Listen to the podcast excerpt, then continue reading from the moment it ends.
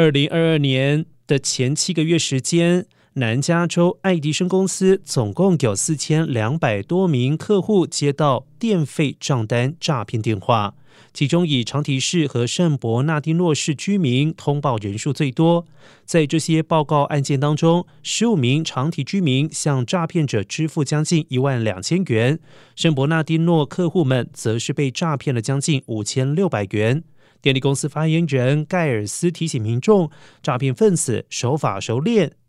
擅长于伪装成电力公司员工，让被害者措手不及而上当受骗。盖尔斯强调，电力公司永远不会打电话威胁断电，并且在断电之前，客户或者是商家会收到至少一封邮件通知。如果有相关问题，可以咨询八零零九九零七七八八。